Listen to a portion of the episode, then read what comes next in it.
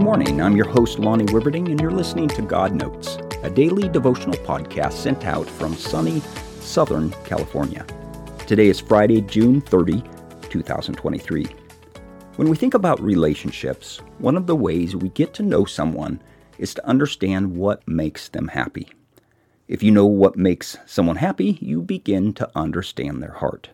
Someone who finds happiness in putting others down, well, you learn something about them.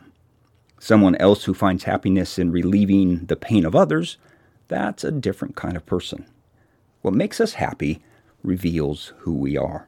As we try to understand God better on this podcast, understanding what makes God happy gives us a glimpse into who He is. Our text today gives us that glimpse. Psalms 147, 10 and 11 says, His pleasure is not in the strength of the horse, nor his delight in the legs of the warrior. The Lord delights in those who fear him, who put their hope in his unfailing love. Now we need a little explanation here. God doesn't take delight in people who are afraid of him. The concept here of fear is that he takes delight in people who recognize his position as God, recognize him as God. And God delights in those who put their hope in his unfailing love.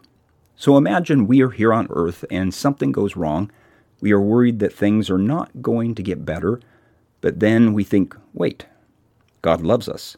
He is going to take care of us. And like the text says, we put our hope in God's unfailing love. And it delights Him.